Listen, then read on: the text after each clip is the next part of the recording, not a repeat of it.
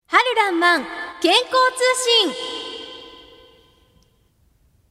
春らんまん健康通信アシスタントの相川さゆりですもっと漢方への理解を深めるために漢方コーディネーターの資格を受けようと思っています受験日はもうすぐなので精一杯頑張ってきます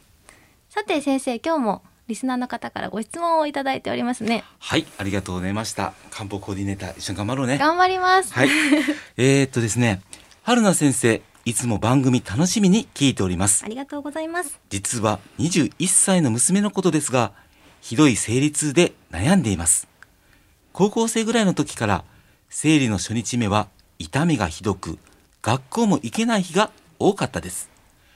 産婦人科では詳しい検査をしましたが、異常はなく、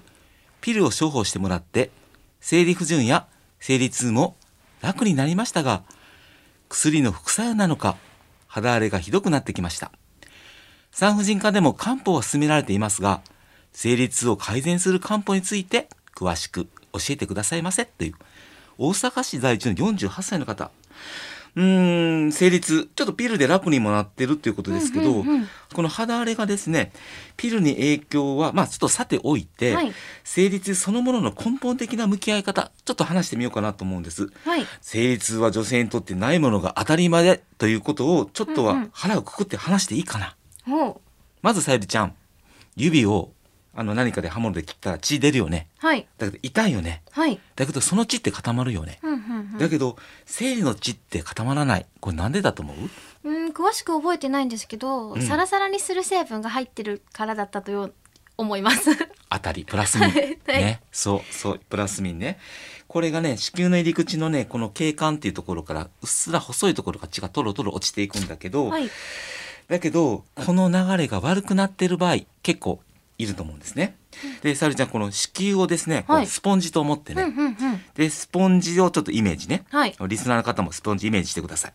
このスポンジが正常なら28日かけて血液がどんどん染み込んでいって、はい、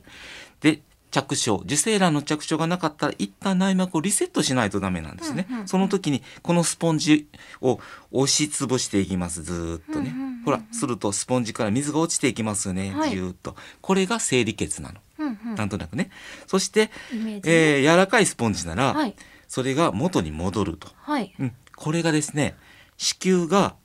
こう硬かったりはい、押しつぶす筋肉が冷えたり、まあ、うんうん筋肉が冷えたりするとね、はい、それと頸部が硬かったりすると、はい、その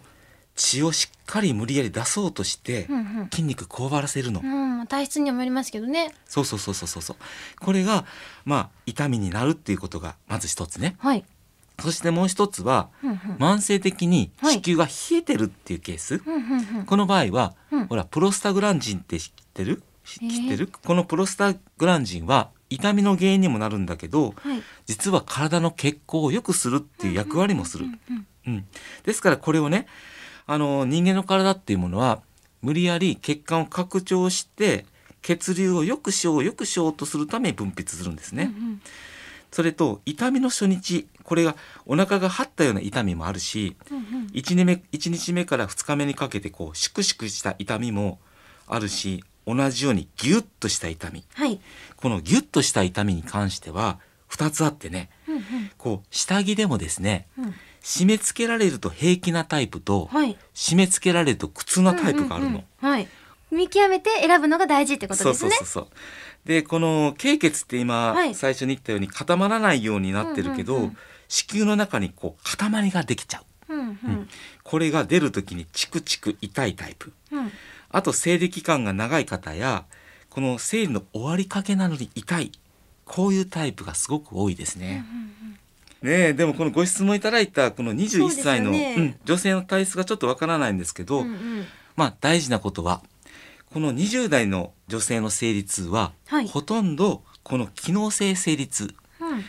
これはほんとケアしたらほんまに治ります。うん、だけどこれが30代になってくるとねうんうん。気質性の生理痛になってくるこれがとても厄介なんです。まあ、20代の方はケアすると良くなる可能性が高いっていうことなんですがうんこの気質性の生理痛っていうのはし子宮そのものが異常があるとかそういうことですか、まあ、いわゆるこの子宮内膜症っていうねあーはいなんとなく聞いたことあるっていうことはあると思う聞いたことんだあけりまどすそれが原因でこう起きるようなチョコレート脳腫とか子宮腺筋症、はいあと子宮筋腫ねはいはいこれができるとね聞いたことありますこれ治療するためにはね女性にとっては女性ホルモン止めなあかんのよ。もうつまり妊娠とかするのが難しくなるかもしれないってことですそようね、そうそうこれね実際禁酒の治療っていうのは、はい子供を作る自然な働きと真逆になる、うんホルモンを止めるわけんだから、んあと子宮内膜症の原因ってちょっと分かってなくてはいいろいろな説があって、うんうんほら内膜とかって下に落ちるじゃないですか、うんうんうんそれが逆流するうんそしてリンパに入って、うん肺に行って例えば気虚うねん気虚に起こしたり、はいあと顔面にできたりすることもあるんよ、うんいろんなとこに起きるかかもしれないみたいなそうそなるうほどそうならないために20代からお手入れしておいた方がいいよっていうのが先生そうのアなドんでバイスすってこと回でりすね回ってすみませんなるほどもう本当にこの21歳の子にそうするそうしてあげたいっていうのは、んんんその機能的なもので止めてしまいましょうっていう止めることが大事、うんうんだからこそ何が大事かっていうと冷やさないっていうことが原則的に大事はいはいさてそろそろお別れの時間になります体の悩みの背景には心の悩みもきっとあるのかなって思います人生の生き方は十人十色ストレスを抱えていらっしゃる方は自分がどうしたいかな自分の心と日々過ごしながら答え合わせすることも大事かもしれません生理痛におすすめの漢方はこれですよっていうことはなかなかこの中では言えませんが、日常生活のポイントはまず大事なんですそれにはまず冷やさないこと21歳の方にとって人生はまだまだこれからピルで症状を緩和されながらどうか食べ物を中心に体の冷えを取っていくことその基本の中に漢方の世界でいうと異食同源というものがありますそれらによってあなたの悩みが改善されますように祈っておりますありがとうございましたポッドキャストでも配信していますお聞きくださいね素敵な日曜日をお元気で過ごされてくださいねお相手は漢方薬局春らんまん春夏に秋と相川さゆりでしたまた来週この時間にお会いいたしましょう